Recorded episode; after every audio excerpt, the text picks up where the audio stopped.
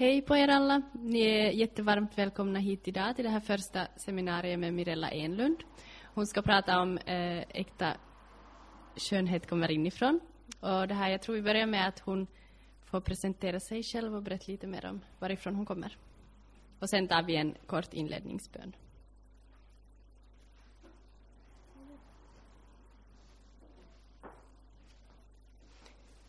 Hej på er allihopa! Jätteroligt att se er. Jag visste inte alls vilken mängd jag skulle vänta mig. Jag tänkte att antingen kan det vara tre personer, det har det också varit många gånger när jag har pratat, eller så kan det vara 73. Men det här är ju riktigt roligt att det är så här många. Så det där, eh, Mirella Enlund heter jag. Eh, man kan nästan säga att jag är sådär till hälften Kokkolabo, fast jag egentligen inte alls är Kokkolabo, för jag är gift med en Kokkolabo. Så, så det där Thomas Enlund som ni kanske känner bättre än vad ni känner mig. Eh, det där, men jag är faktiskt nylänning just nu, bor i Hangö. Och jag kanske kan berätta lite mera sen efteråt, men det är nu riktigt i korthet vem jag är. Tack ska du ha. Det ska bli intressant att få höra vad du har att dela med dig. Vi ska ta och be först kort. Så tack Jesus för att, ja, för den här kyrkhelgen och tack för att vi får samlas här. Tack för att du är med oss här mitt ibland oss just nu och jag ber att du, du riktigt skulle välsigna Mirella och att ja, du skulle bara ge henne din frid och jag ber att du skulle ge henne all vishet och, som hon behöver. Öppna våra hjärtan så att vi kan ta emot vad du har att säga. I Jesu namn. Amen.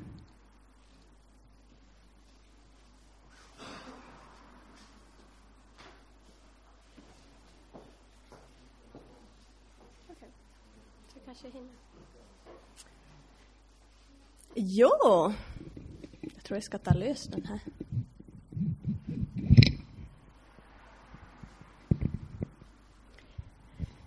Orsaken till att jag är här och eh, pratar om de här sakerna idag så är kanske det att jag har funderat en hel del på det här med skönhet. Eh, av många orsaker. Men kanske en av de orsakerna är att jag har jobbat med det. Och flera år dessutom. Jag har jobbat som verksamhetsledare för eh, en förening som jobbar för bekämpande av ätstörningar. Bulan, om ni har hört om den. Och jag har rest runt i skolor och pratat en hel del med ungdomar om skönhet och ätstörningar och dagens väldigt modefixerade samhälle. Så, så det, där, det, har, det har varit en ganska lång process och jag har, har, har funderat en hel del. Eh, dessutom så först och främst så är jag kristen och eh, det har ju också gjort att de här frågorna har, har aktualiserats med, med skönhet och värde som kristen.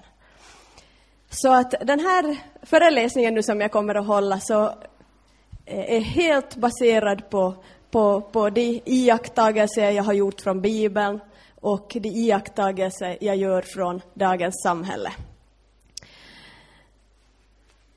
Det där, först så tänkte jag ge några det där forskningsresultat som är ganska skrämmande egentligen. Eh, för det första så är det bara två procent av alla kvinnor som ser sig själv som vackra. Två procent som tycker att ja, jag är vacker. Och före, nu när jag börjar prata om kvinnor så är kanske en del män eller pojkar som sitter här tänker att oj hjälp, jag är på fel föreläsning. Men det ska ni absolut inte känna. Ni är, ni är riktigt rätt ni också, för det här gäller, det här temat gäller allihopa.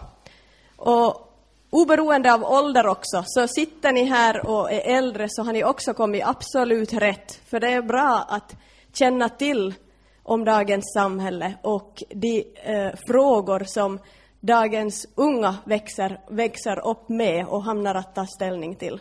Så alla som är här, ni har kommit rätt. Ni ska inte sitta och fundera på det, det kan vara helt, helt, helt avslappnade.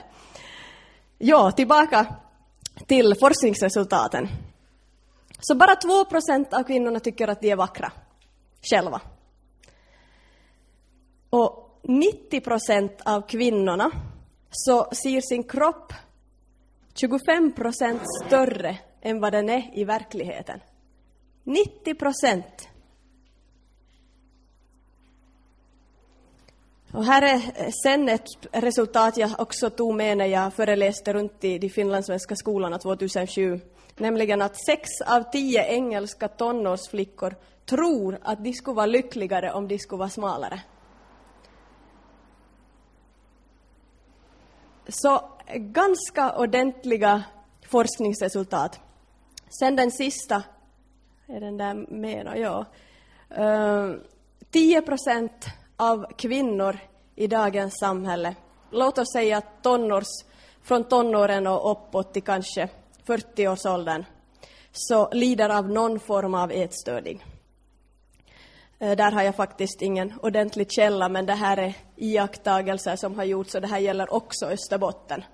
Med lika, lika, lika giltigt som på andra ställen runt omkring i västvärlden.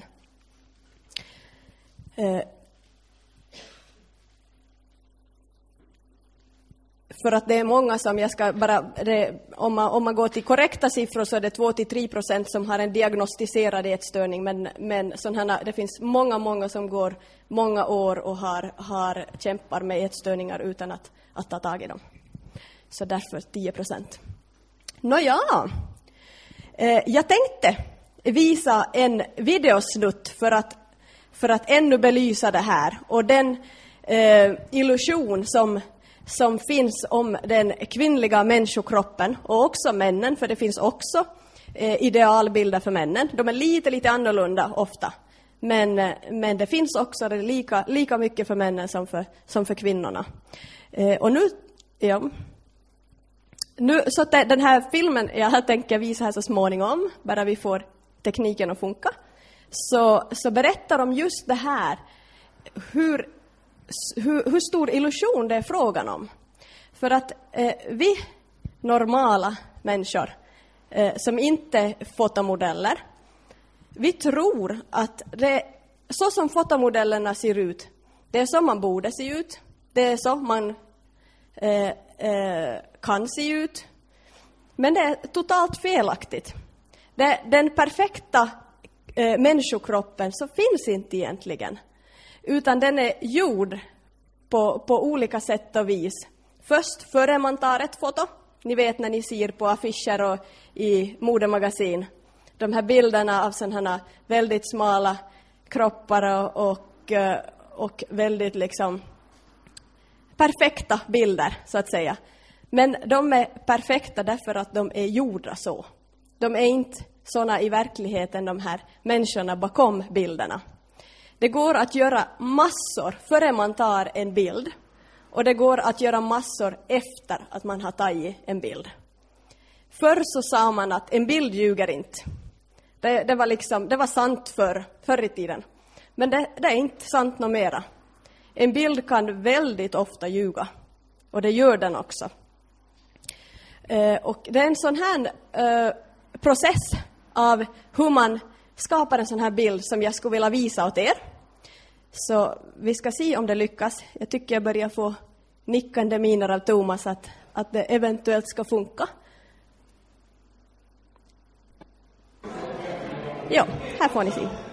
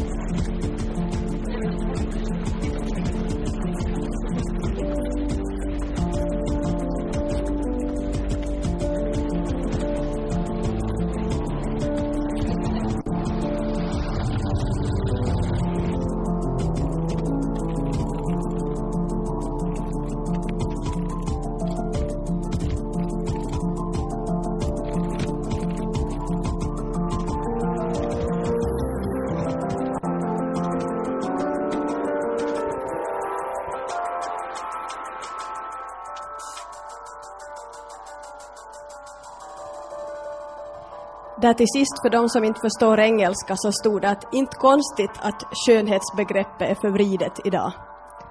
När det är så här det fungerar.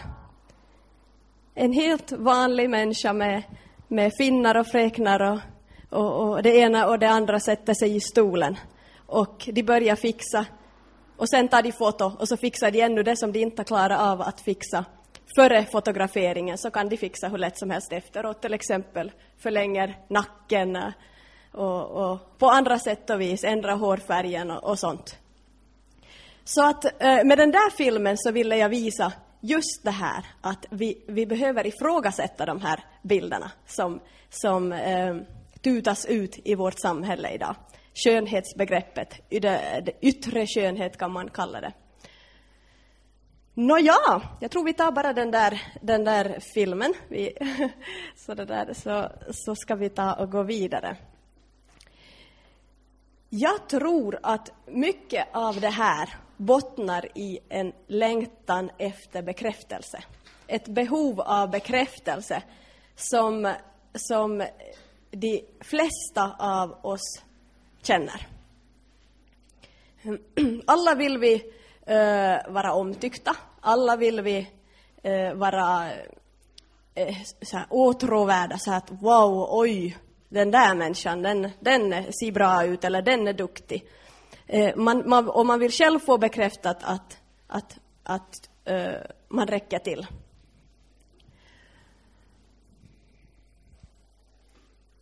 Problemet är bara när man blir beroende av bekräftelse. Eh, behovet av bekräftelse tror jag Gud har lagt ner igen för att Gud ska få bekräfta en för att vi ska söka vår bekräftelse från honom, för att han ska ge oss sin bekräftelse och att vi blir liksom tillfreds med den vi är, så att vi sen kan vara fria att vara just den som han har uh, designat oss till att vara, planera och skapa oss till att vara. För att blir vi beroende av den här bekräftelsen, och det här gäller alla, det är inte frågan, frågan om tonårsflickor nu, utan vi, jag pratar allihopa, blir vi beroende av den här bekräftelsen från andra, så kommer vi alltid att bli besvikna. Eh, för människor ställer krav. Människor, fast vi inte kanske eh, tänker så direkt, men indirekt är det ju så att vi behöver ju nog vara på något sätt eh, bra eh, för att människor ska tycka om oss. Eh, om vi gör någonting riktigt, riktigt illa så blir vi nog ganska oomtyckta och det är ganska enkelt att bli det också i dagens samhälle. Men Gud, han är helt annorlunda. Han älskar oss eh, villkorslöst. Han älskar oss oavsett om vi har en dålig dag, om vi eh, inte hann fara i duschen på morgonen, eller vi, vad, vad helst det kan handla om, så han älskar oss så otroligt mycket mer än människor någonsin kommer att kunna älska oss. Eh, och vi behöver bli trygga, vi som eh, tror på Jesus behöver bli trygga i att han älskar oss. Eh, och därifrån, genom att han älskar oss, så kan vi tycka att vi själva är helt okej, okay. vi kan acceptera oss själva med de brister som vi har och vi kan börja eh, tycka om andra och eh, lyfta upp andra i vår vardag. Vi behöver inte tänka att bara för att jag säger att eh, min mamma har fint halsband så betyder det inte att jag har något sämre skarf på mig, utan jag har precis lika fin skarf oberoende av om jag uppmuntrar henne idag. Eh, så här. Och med de här sakerna så kommer i balans av att, först, att Gud först får verkligen visa oss sin kärlek och vi kan acceptera oss själva och vi får börja ge ut den kärleken till andra människor.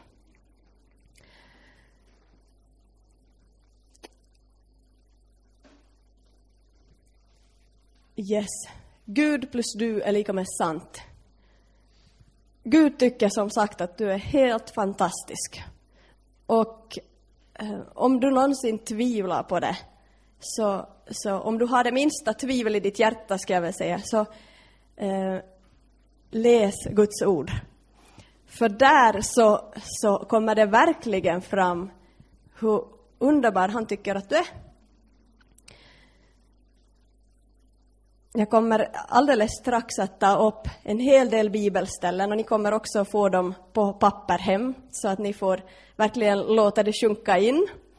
Men, men det där redan här i början kan jag konstatera att, att när han hade skapat dig, när han hade skapat allt vad han hade skapat, så konstaterade han att det var gott.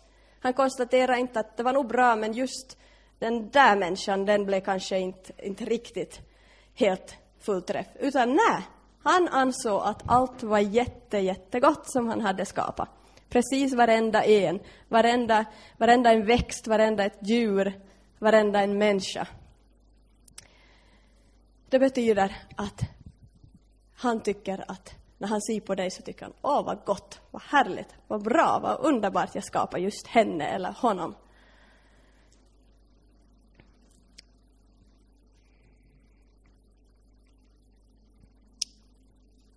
Vi kommer i slutet att läsa från Psaltaren 139, där det står om att Gud sammanvävde oss redan i moderlivet och han kände våra, våra dagar och våra vägar redan långt före någon av dem hade kommit. Så han vet verkligen allt om oss och han älskar oss helt obeskrivligt mycket.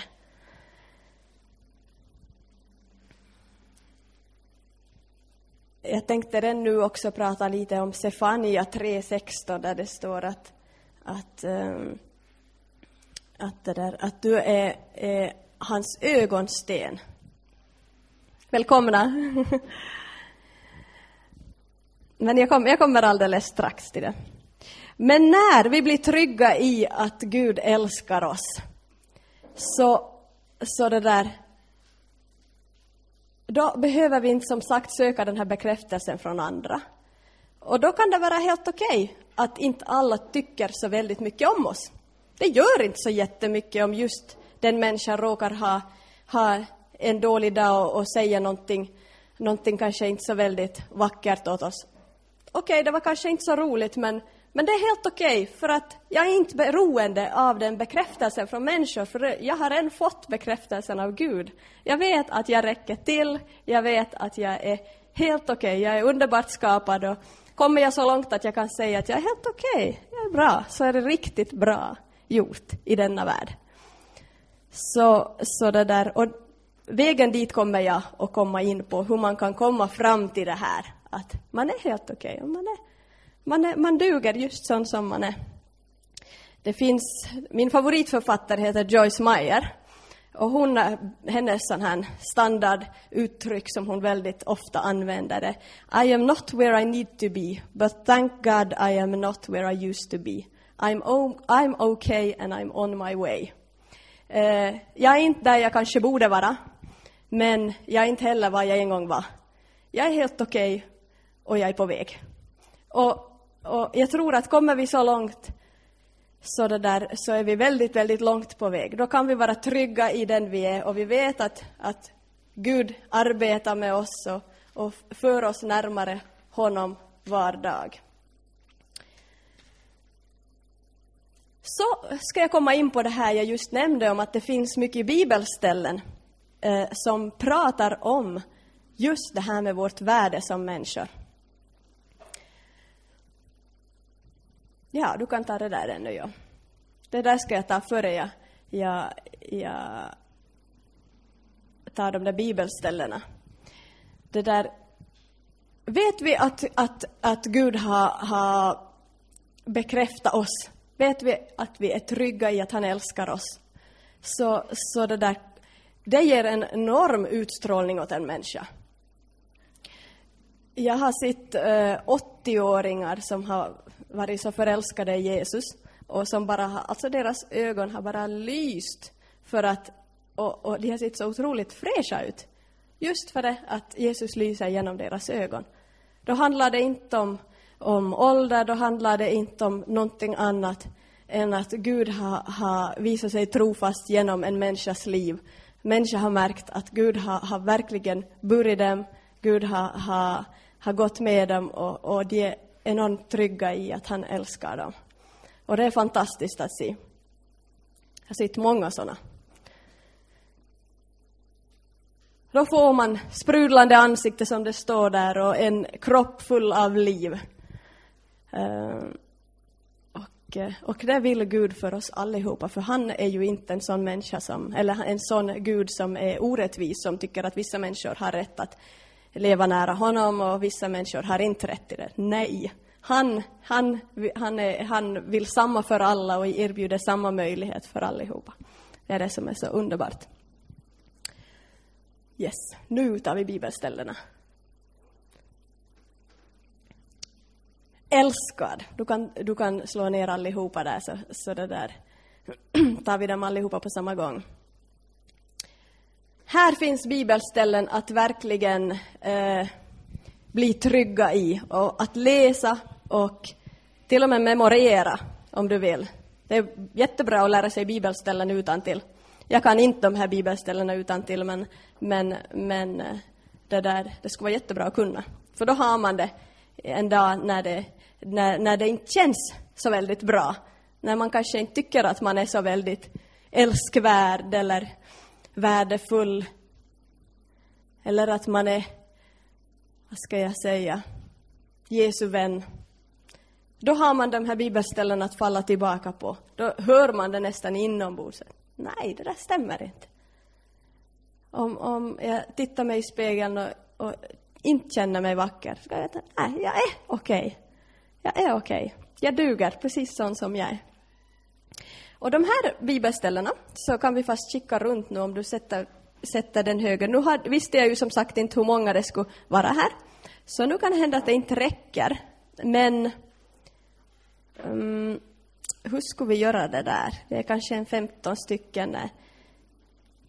Kanske de som har, om vi skulle ta i ett vitt papper och de som har mejladress så kunde skriva sin mejladress där så kan jag skicka åt er i efterskott.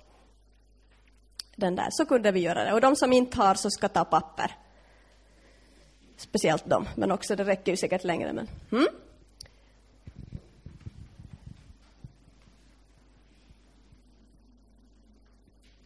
Jo, så kommer jag in på det här med skönhet och vad som är skönhet, vad Gud tycker att är skönhet. Det finns ett bibelställe som väldigt rakt på sak pratar om det här och det är från Ordspråksboken 31.30. Mm. Och där står det så här. Älskvärdhet kan bedra och skönhet är en vindfläkt. Men prisas ska den hustru som fruktar Herren.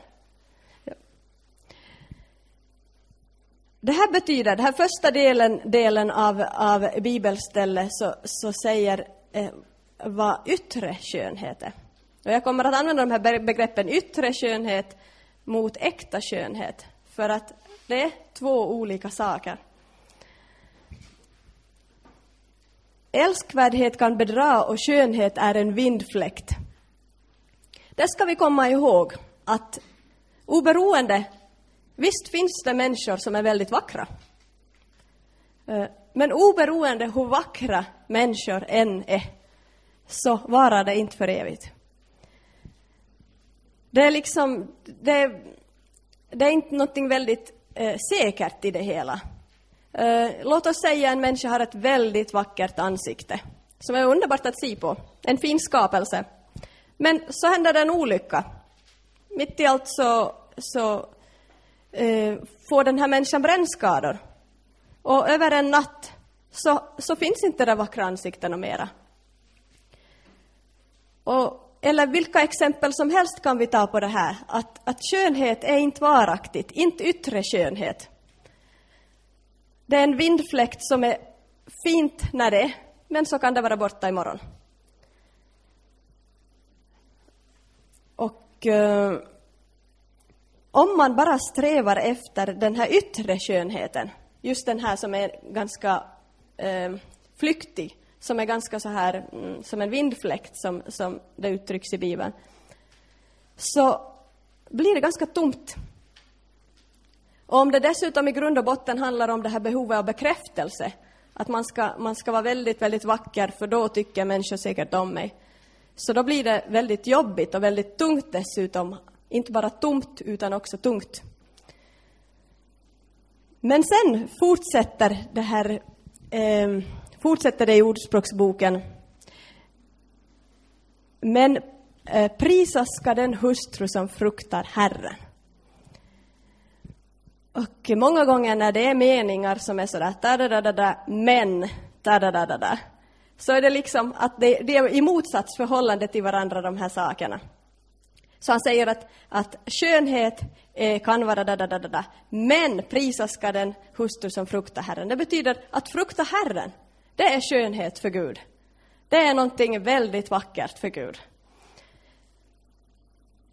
Um, och så står det också i Ordspråksboken på ett annat ställe, Ordspråksboken 9.10, att frukta Herren är början till vishet.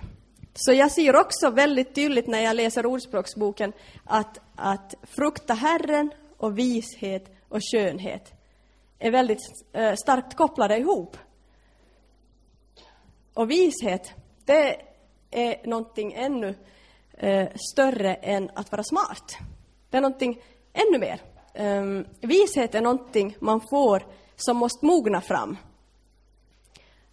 Och vishet skulle jag påstå också, inte bara jag, utan Bibeln påstår att, att det där att frukta Herren är början till vishet. Alltså, genom att umgås med Herren så blir vi visa. Så för honom så handlar det om att frukta honom, att alltså, och då betyder det ju inte att vara rädd för honom. Vilket det tog många år innan jag insåg att vad det där frukta betyder. Det var ett ganska gammaldags ord för mig i Bibeln. Så jag förstod inte riktigt, varför står det att vi ska frukta honom? Men, men det handlar inte om det, utan, utan det handlar om att, att eh, leva tillsammans med honom. Eh, och eh, följa honom, älska honom, låta honom älska dig. Så det är att frukta honom. Och det är det som är vackert i hans ögon. För utifrån det kommer otroligt mycket vackert, otroligt mycket fint. Så han menar att, att det är det, det allra vackraste är när, när människor älskar honom. Visheten är bättre än pärlor. Inga skatter kan jämföras med den. Där ser jag också att pärlor är ju liksom, det kan ju vara pärlor man sätter, sätter på sig. Så att vishet är bättre än pärlor, bättre än, än um, fina skor eller en fin jacka.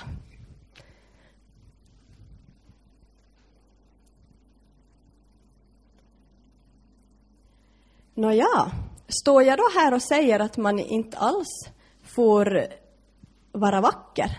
Alltså ska man enligt yttre mått eh, utan man, man bara ska sträva efter den här, den här eh, äkta skönheten. Det som jag kan konstatera är inte utan att vi ska sköta om oss själva därför att vi redan är värdefulla. Som jag konstaterar så, så, så när Gud skapade dig så konstaterade han att det var gott. Det var någonting värdefullt, det var någonting fint som han gjorde när han skapade dig. Och som ett resultat av det här så ska du sköta om dig själv, får du sköta om dig själv. Precis som man gör med någonting som är jätte, jätte värdefullt. Ni vet diamanter. Eh, det är ju inte någonting man slänger i roskisen sådär bara för att man tycker att ah ja, idag vill jag inte ha några diamanter så jag slänger dem i roskis. Nej, så gör man inte om man har en riktig diamant kan jag lova. Utan då sätter man den kanske på en hylla där man vet att just där på den hyllan är den. Och man sköter om den.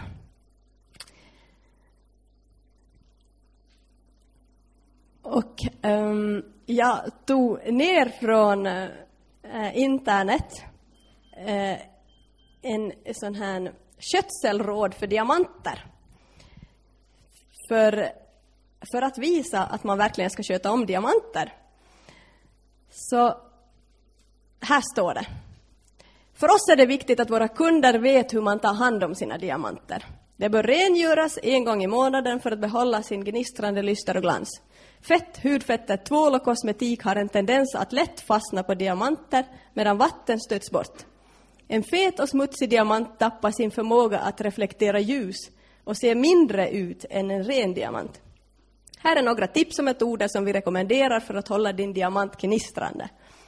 Rengöringsbad och så vidare och så vidare och så vidare.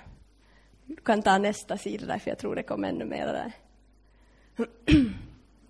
Där kommer också att olika kallvattenbad kan man ha också.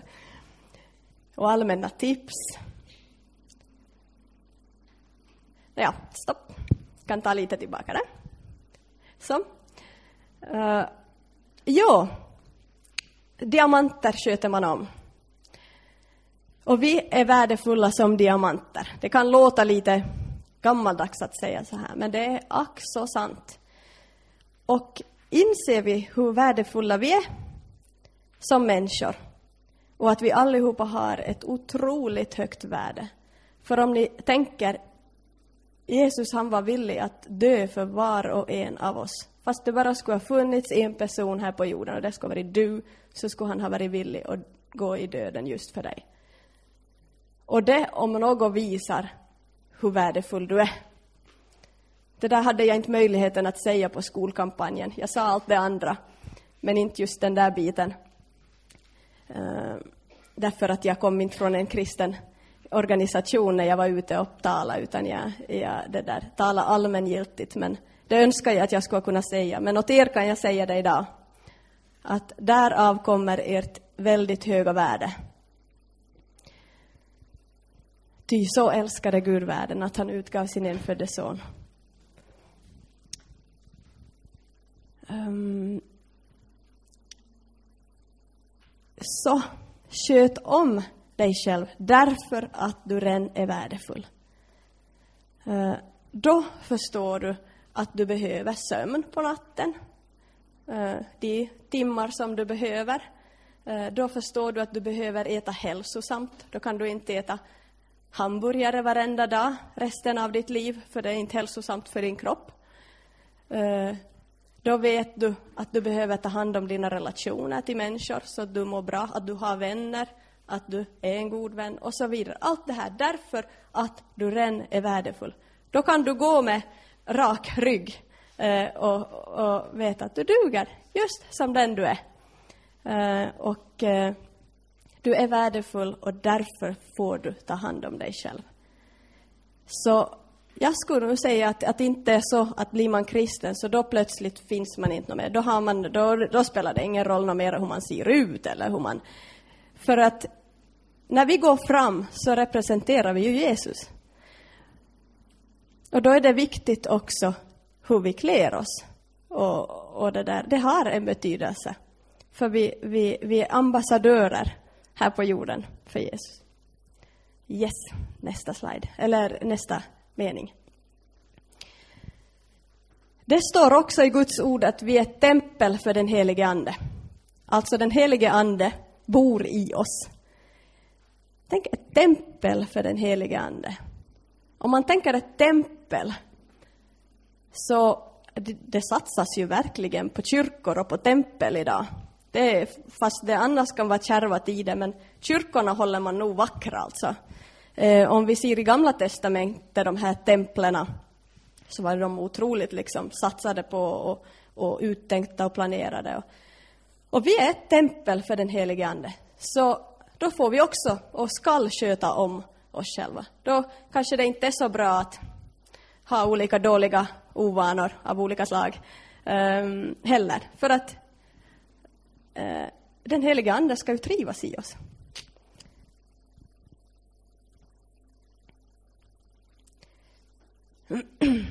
Och, men också andra vägen, att, att när vi går fram så ska vi tänka på, vi behöver klä oss representativt. Det tycker jag är ett ganska bra ord egentligen, representativt. För att just om vi funderar, vem är det vi representerar? Så är det ju han. Och då kanske vi behöver lite tänka efter vad vi sätter på oss. Ehm, um, hurdana typer av kläder vi sätter på oss till exempel. Jag gissar inte gå in på mera detaljer. Men, men det där, sådana saker så, så, så tycker jag också man kan ta upp i, i, eh, när man pratar om det här.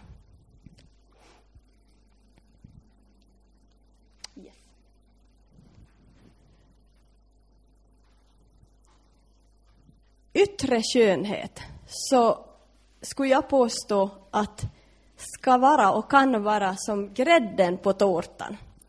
Men det kan inte vara själva innehållet. Om vi tänker en tårta där det bara finns grädde så blir det ganska snabbt äckligt. uh, och så är det också med oss. Den här äkta skönheten, det behöver vara den här själva kakan som man äter. Och sen finns det yttre skönhet eller utseende finns på som, som grädden på tårtan som liksom kompletterar eller, eller gör, eh, gör det där, gör eh, den, yt, den äkta skönheten liksom ännu finare.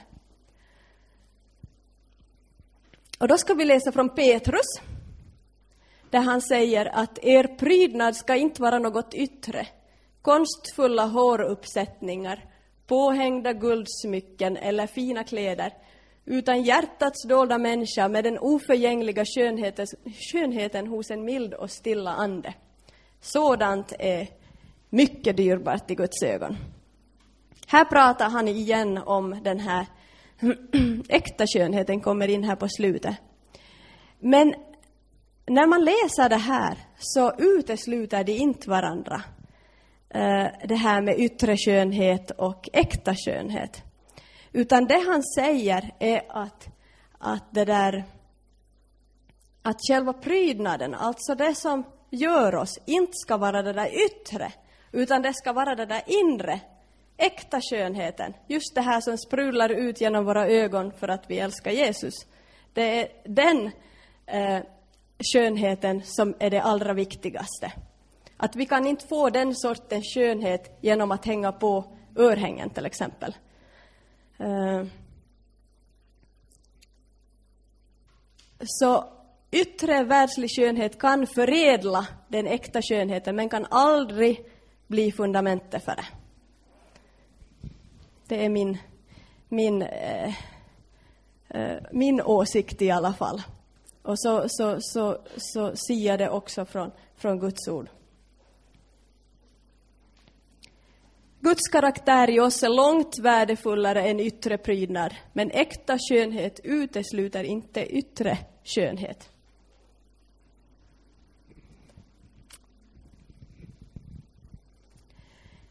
Men jag vill också sätta fram en liten varning i det här sammanhanget. Och det är det att låt inte den här yttre skönheten få för stor plats. Eh, så att så att man blir så upptagen av den yttre skönheten att man eh, inte liksom... Eh, det blir, går liksom till överdrift, så att säga. Eh, jag hade till exempel en, en, en, sånt, eh, en sån grej när jag kom hit till Österbotten nu för den här kyrkhelgen. Så hade jag, hade jag glömt min svarta läderjacka hemma. Och jag hade istället en annan jacka med. Eh, och det där var en sån här sak för mig. Att när jag konstaterade då när vi satt i bilen att åh nej, jag har glömt min svarta läderjacka he hemma. Så, så märkte jag precis hur mina tankar var att oj nej, nej, oj nej, jag har inte med den och jag har kläder som inte matchar och oj nej, oj nej, nej. och, och det där. Och jag märkte precis vad det gjorde åt mitt, mitt sinne. Jag märkte att, att, det, att på, något sätt, på ett sätt for lite glädjen av jag märkte att det hade för stor inverkan på mig, alltså för stor negativ inverkan. Att inte kan det ha så stor betydelse om jag har fel jacka med när jag far på en resa. Så att jag liksom blir nej, harmad och eh, missmodig. Och det är sådana här saker som jag vill eh, sätta med som en varning att då, om ni börjar märka sådana här tendenser, så, så ska ni vara på er vakt. Så som sagt, det gäller mig också. Eh, det kan få för stor plats när det, det liksom blir viktigare än någonting annat. Och det här gäller ju inte bara skönhet, det här gäller inte att se bra ut bara, utan det kan gälla vad som helst som kan bli för viktigt. Um, och eh, Paulus pratar om det här. Allt är tillåtet för dig, men allt är inte nyttigt. Allt är tillåtet, men du ska inte låta något ta makten över dig. Och det gör det lätt om målet av, av eh, den här yttre skönheten är att få bekräftelse, att man är okej. Okay. Därför så satt jag med den här varningen. Men det gäller att vara uppmärksam själv också, för annars dras man in i det och jag kommer snart att komma in på det här med vägen mot äkta skönhet, äkta skönhetstips, men, men det där, hur, hur man går tillväga. Men, men det gäller att vara alert på sina egna tankar. Så mycket kan jag säga redan The main thing is to keep the main thing the main thing. Det viktigaste är att hålla det viktigaste som det allra viktigaste.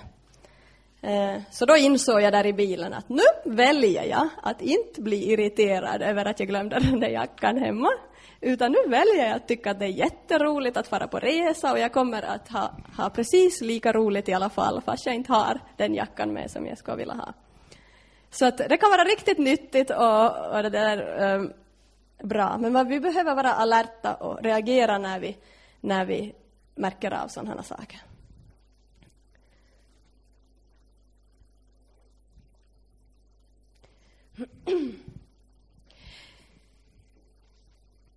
Vi uh, är ganska intutade, speciellt de som är yngre. Det kan hända att de äldre inte håller med för att eh, under de äldres tid som yngre så, så har inte media haft en, en så jättestor roll.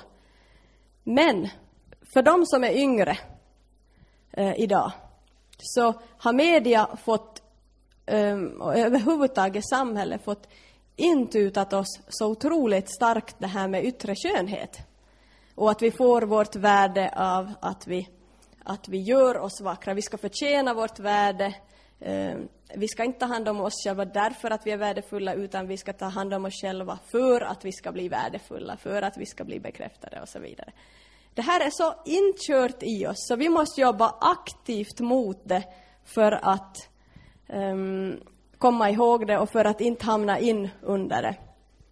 Som det står i Guds ord också, att vi ska eh, inte leva, vi ska leva i världen men inte av världen.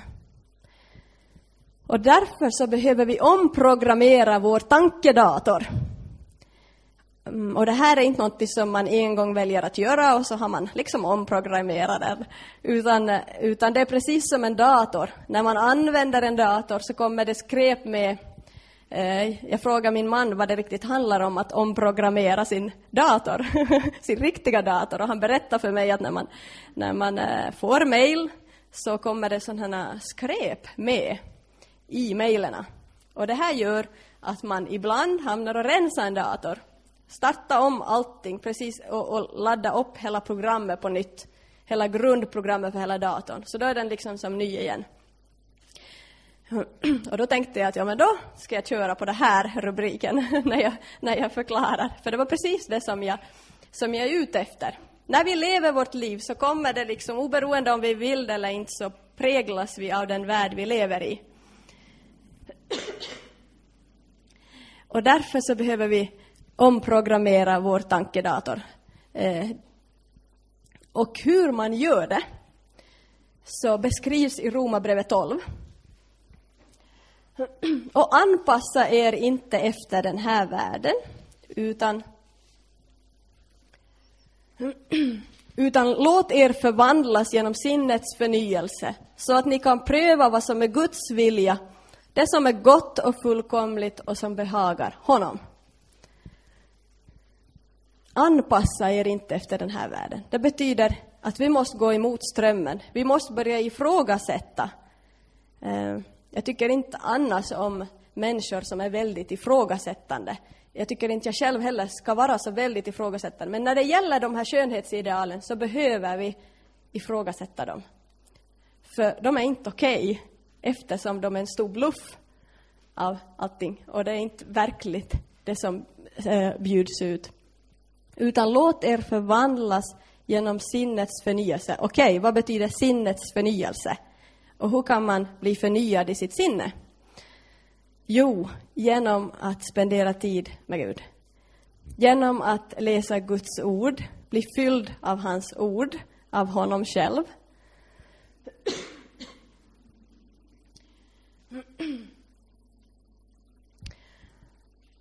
Då kan vi pröva vad som är Guds vilja.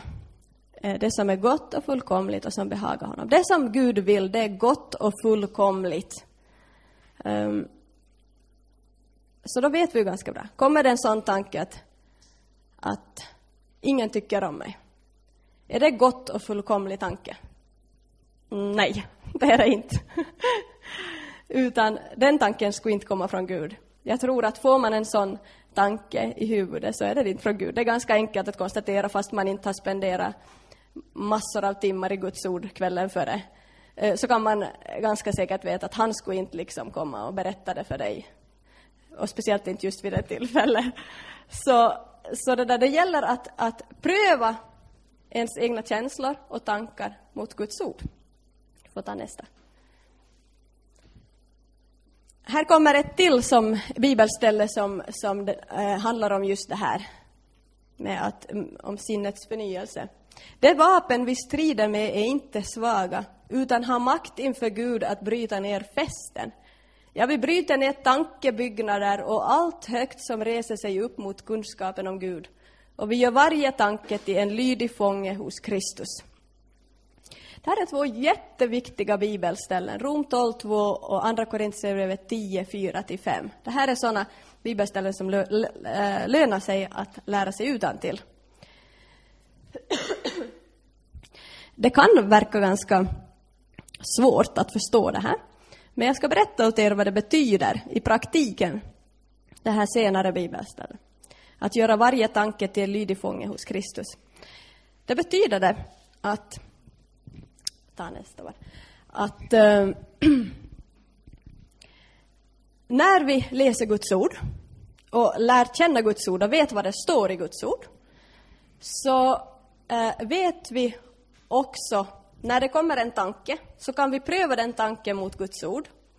Eh, och eh, till exempel just det här med att ingen, ingen tycker om mig så vet vi att i Guds ord så står det just att, att vi är värdefulla, vi är älskade. Åtminstone Gud, han tycker om oss. Det kan vi vara fullständigt säkra på när vi läser Guds ord. Så det stämmer inte att ingen tycker om. Okej, okay, då har vi den där tanken med tanken och tankesättet, att, eller känslan är det väl främst frågan om, om man känner att ingen tycker om mig. Då tar vi den känslan, ser vi på den konstaterar, den här är inte från Gud. Och vi ger den till Jesus. Vi säger, du får ta den här tanken, den här känslan får du ta. Och så tar han den och han är en fångvaktare.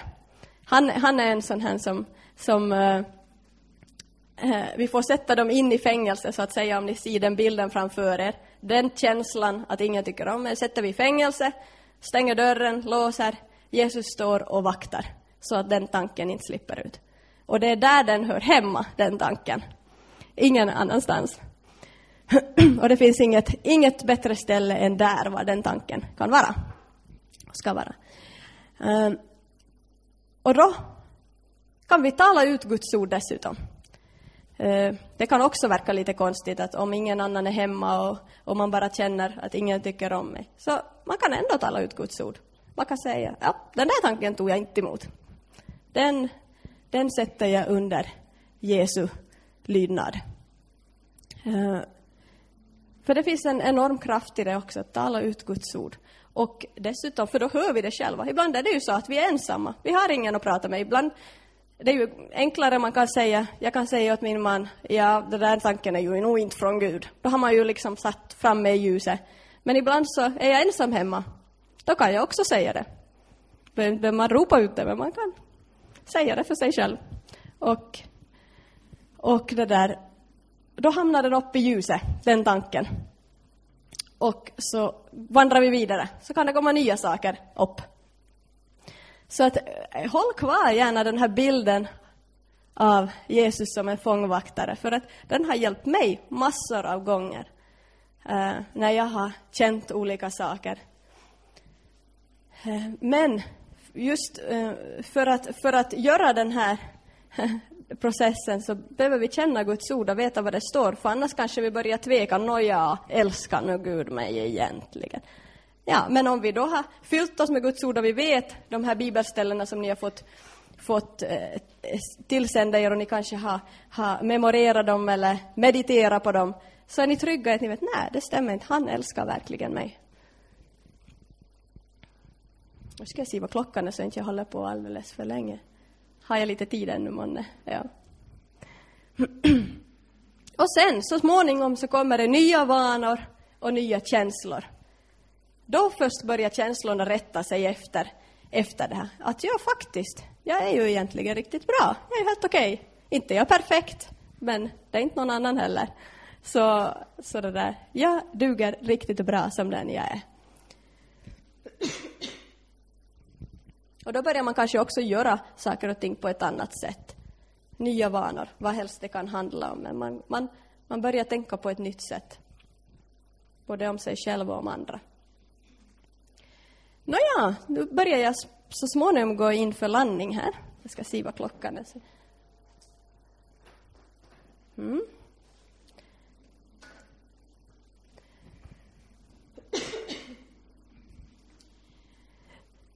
Äkta skönhetstips. Ehm, det är att först och främst få rätt ställt med Gud och bli vän med sig själv. Egentligen så spenderar ni ju 24 timmar i dygnet med er själva. Andra människor kanske 12 timmar, eller 15 timmar eller en timme. Men er själv kommer ni aldrig undan. Så det är lika så bra att bli sams med dig själv. Då får du ett trevligare liv. mm. Men det tror jag att man kan bli först efter att man har fått det rätt ställt med Gud. Och eh, det står i Guds ord att låt dig försonas med Gud.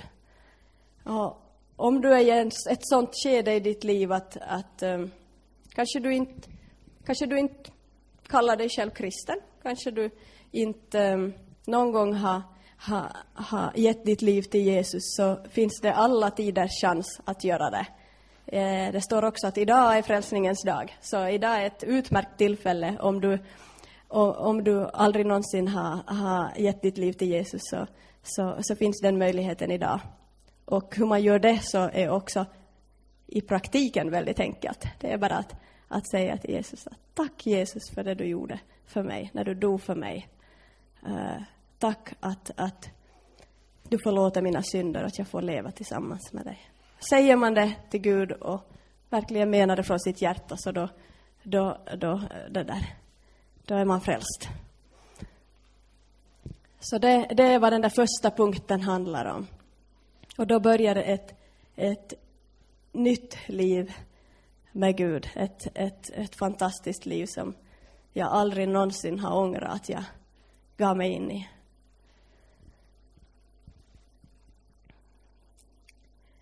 Ehm, sen följande punkt mot äkta skönhet.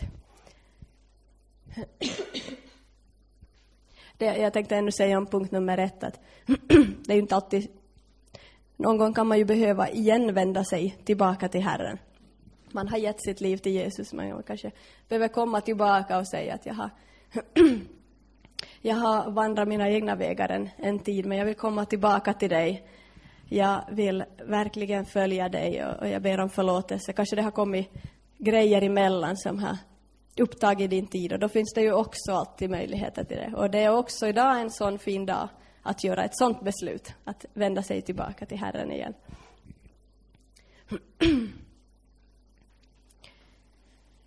Helande genom förlåtelse. Få rätt ställt med andra. Um, så var det för mig när jag gav mitt liv till Jesus. Um, att en av de första sakerna som, som Gud gjorde i mitt liv var att han började påminna mig om människor som, som jag inte har förlåtit i mitt liv och också som jag borde be om förlåtelse av, men som jag aldrig har gjort. Så han, han till och med manade mig att ta reda på, det var en, en flicka i, i lågstadiet som, som jag hade varit väldigt dum mot och som också hade varit väldigt dum mot mig. Vi tålde inte varandra. Eh, och många, många år emellan som inte jag hade någon kontakt med henne. Eh, men sen så, så manar Gud mig att, att ta reda på var hon bor, ringa upp henne eh, och be om förlåtelse för alla dumma saker som jag hade sagt åt henne i lågstadiet. Eh, och det gick riktigt bra, det var inte något lätt men hon sa bara ja, det är nog okej. och jag, eh, det var ett världens kortaste samtal vi hade, det var inte något så här enorma timtals i sam, timtals långa, långt samtal utan det var, det var kanske över på 15 sekunder typ. Men jag hade fått liksom gjort det som jag visste att, att Gud manade mig att göra och det kändes så bra efteråt. Eh, så otroligt bra, det var som en stor sten som skulle ha lättat. Och efter det så var det flera andra människor som, som Gud manade mig att, att eh, relationer som jag, som jag hamnat ta itu med och förlåta eller be om förlåtelse.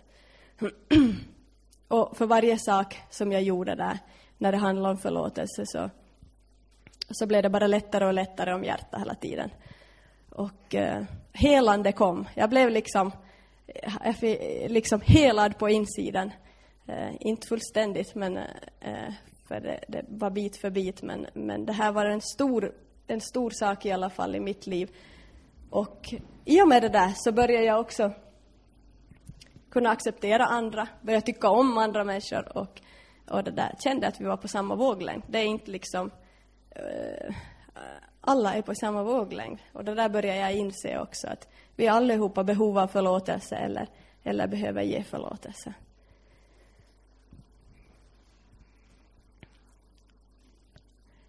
Och sen punkt nummer tre, omprogrammera dagligen din tankedator. Ifrågasätt dina tankar. Just det här som jag pratade om här för en liten stund sedan. Nu ska jag fråga här emellan, var det någonting nytt för er? Det här med att ifrågasätta tankarna och eh, förnya ditt sinne. Ja, oklart men... Men, eh, men det är en viktig, viktig bit i det hela. Eh, för vi ska inte tro att den dagen vi blir kristen så kommer vi att bara ha känslor som liksom säger åh vad jag älskar dig Gud, oj vad jag älskar andra, oj vad jag älskar mig själv. Allt är så bra. Utan vi lever i den här världen, men vi, Gud ger oss möjlighet att på nytt och på nytt söka honom och, och bli förnyade i vårt, i vår tankevärld. Ja. Gå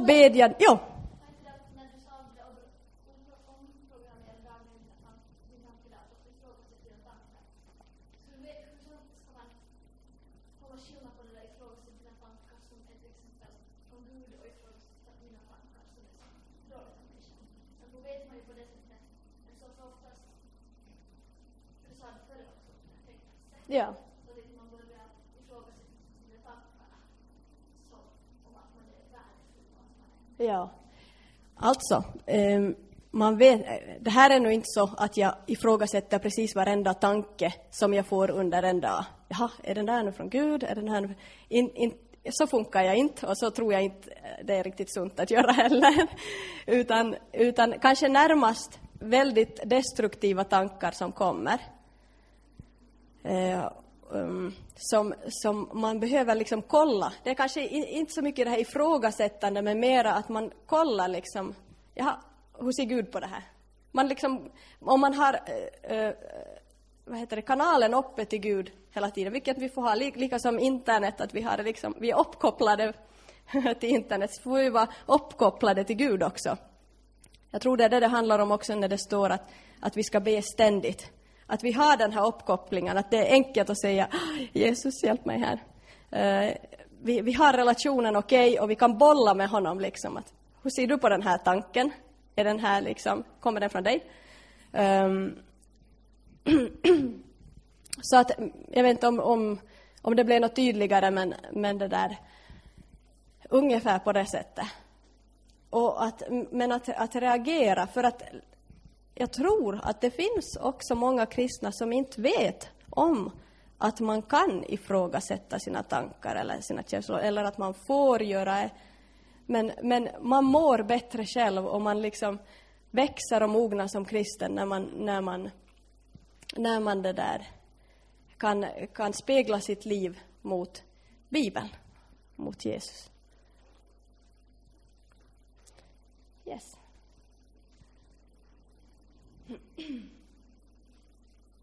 Var det nu halv eller prick vi skulle sluta? Då det är kaffe, ja. Så att den är halv nu, så jag har lite tid ännu. Mm. Sen stod det här i första Petrus um, brev så stod det att um, om det här med oförgängliga skönheten hos en mild och stilla ande. Det är alltså äkta skönhet, tror jag, som, som det här handlar om. Oförgänglig skönhet, det är ju nästan samma sak som äkta skönhet. En mild och stilla ande. Och det där funderar jag på. Att vad betyder riktigt det där mild och stilla ande? Men eh, ganska snabbt så konstaterar jag nog också eh, att, att jag tror att vad det betyder är att vi har frid på livets olika områden. Alltså vi har, vi har gjort upp med de människor som kanske, kanske vi har, har, har liksom haft något, något emot. Eh, vi, har, vi har balans, balans i relationerna, balans i livet, balans på livets olika områden. Då tror jag också, det är en, en ingrediens till en mild och stilla ande. Och att vi har en sund gudsbild, sund jagbild och sunt förhållningssätt till andra. Och det tror jag att man så småningom kommer till eh, när man går igenom de här skönhetstipsen. Det som jag, jag inte nämnde där var den här fjärde sista punkten, där går bedjande framåt. För att eh, det där är kanon bibelvers tycker jag. Det beskriver väldigt bra den kristna vandringen, att vi får be och vi får gå. Vi ska inte stanna upp och, och i livet och, och, och, bestämma oss att nu bara ber vi och gör ingenting annat. Eller andra sidan, ah, inte det är så viktigt att be, utan vi går, nu går vi framåt här.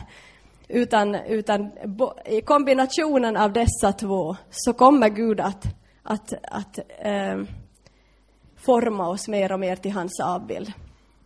Och, eh, och det där, eh, så det är en, en viktig sista punkt. Men jag, jag, tror att när man går igenom de här punkterna eh, i sitt liv, man, man, så formas man så småningom till, och, och Guds karaktär får, får liksom forma en, så, så får man en mild och stilla ande så småningom.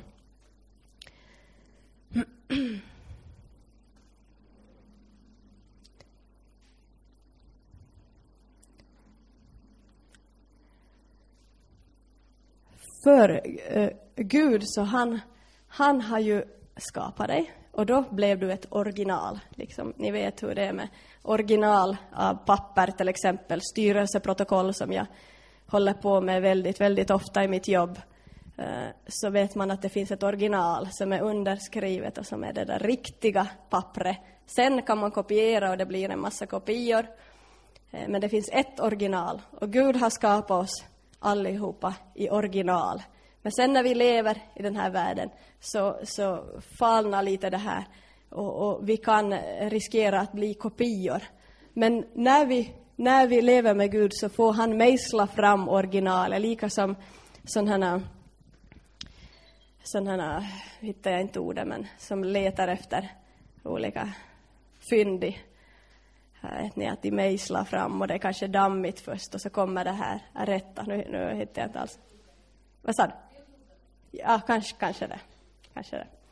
Eh, de här gamla pyramiderna och det här när de, när de tog fram de här gamla pyramiderna. Nåja, jag glömde. Men i alla fall, Gud får mejsla fram originalet igen. Alltså man är kanske man har kanske påverkats av, av världen och världens sätt att tänka, men ju mera Gud får använda en och, och, och, och arbeta genom en och, och, Guds karaktär, man får bli mera Kristuslik, så blir man också mer sitt original och den som Gud verkligen skapar en till att vara. Då får man använda sina gåvor man, eh, och man är liksom i sin fulla potential och livet är, är fullt liksom rikt. Mm.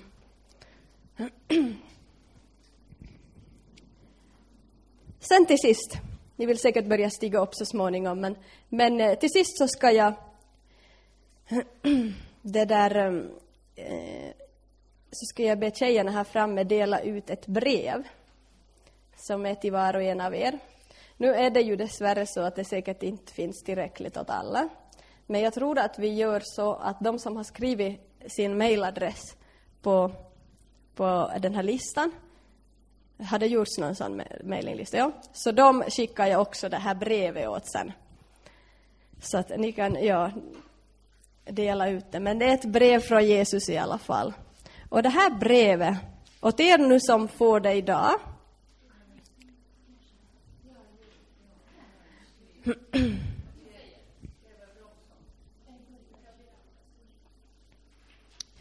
Åt er som nu får det, så vill jag att ikväll, eller jag önskar, inte vill, men önskar, att ikväll före ni somnar så ska ni ta fram det här brevet.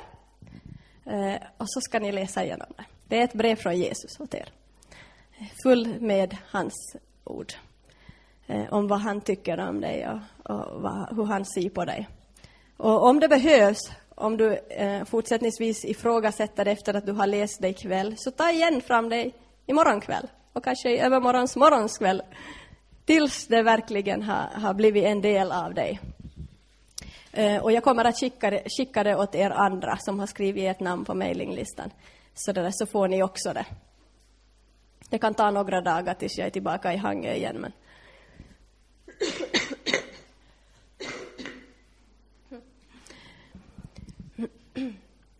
Så ska jag till sist läsa eh, från det där eh, Saltaren 139 för er.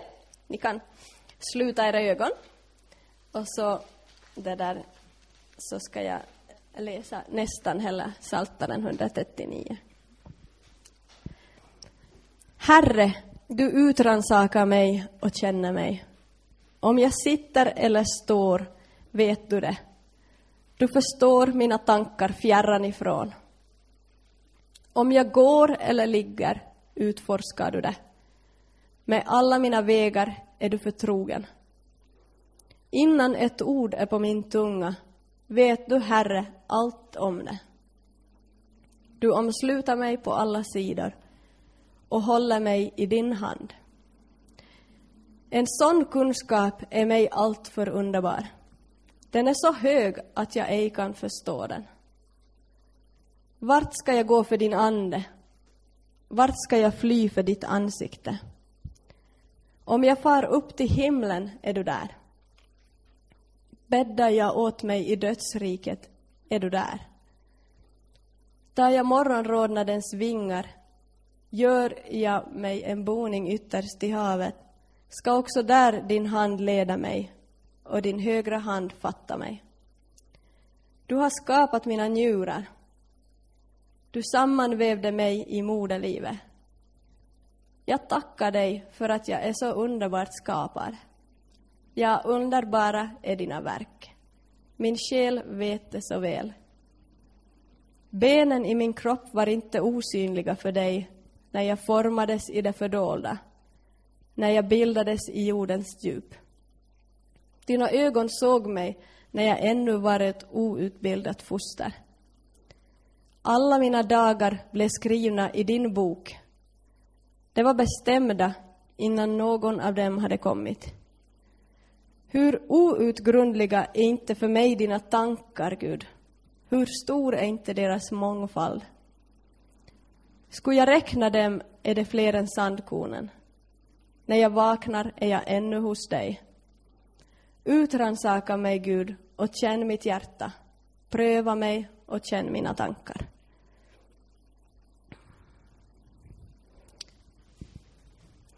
Ska vi be?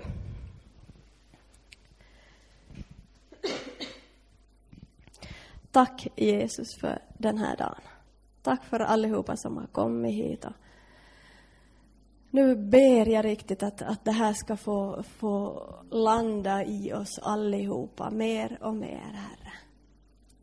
Herre, jag, jag, jag, jag ber att du ska beskydda oss från, från eh, det här tankesättet om att, att vi inte skulle duga, att vi att vi måste förtjäna på något sätt acceptans eller värde.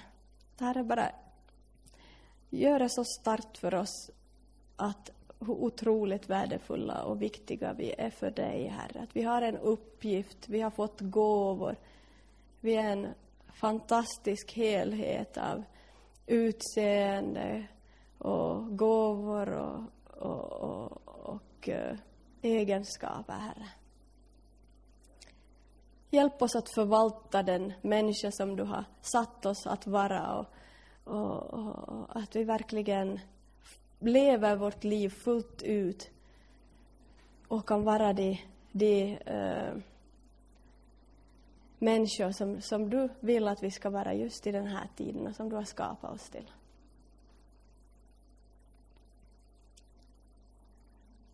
Herren välsigne oss, bevare oss. Herren låter sitt ansikte lysa över oss och vare oss nådig.